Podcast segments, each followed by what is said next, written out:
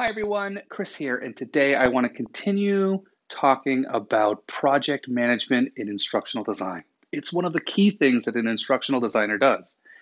And specifically today, I wanted to talk about the different roles and responsibilities of a project manager.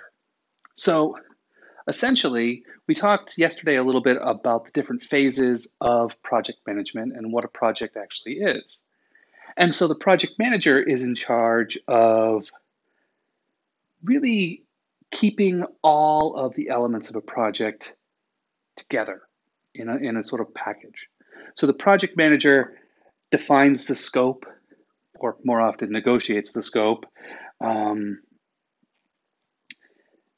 the planning and resource allocation, finding the different schedule, organizing that, laying out budgets.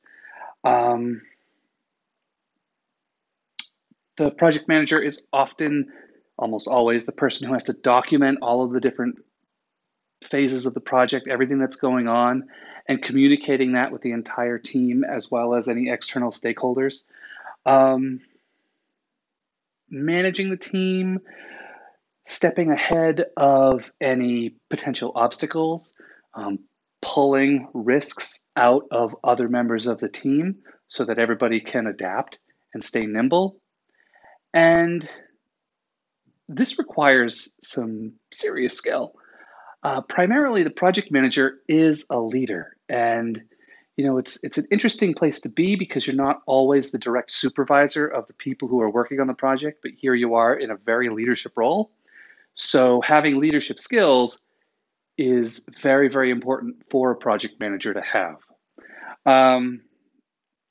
Obviously, you need to be a very good communicator because you're pulling information out of people, and you're also then communicating the status of all of these moving parts to the entire team, coordinating status update meetings and even just little update memos as needed.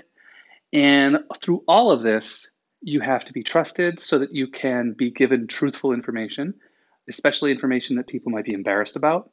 You need to be able to manage any conflict that comes up. And this can be interpersonal conflict. This can be ego conflict. This can be technical conflict, people wanting to do one thing or another. Which form are we going to do? How are we going to encode this video? What's our bit rate? So you have to have technical knowledge on top of it all. And all of these different moving pieces.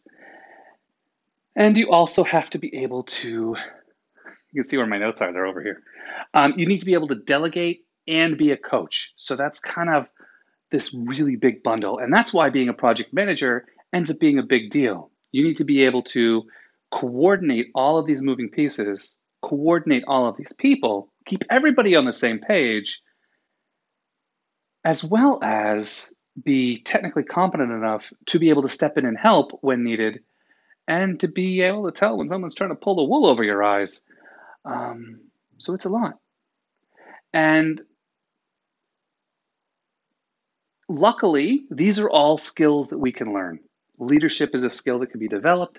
Communication skills can be developed. Conflict resolution and conflict mediation can be developed, even if you're as thin-skinned as I am.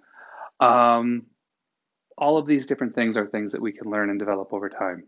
So I think that over the next few days, I want to step through the different elements of project management. And I think that tomorrow I will start with the project charter. What goes into a project charter? And why do we even need one? Anyway, that's the topic for tomorrow, and I will talk with you then.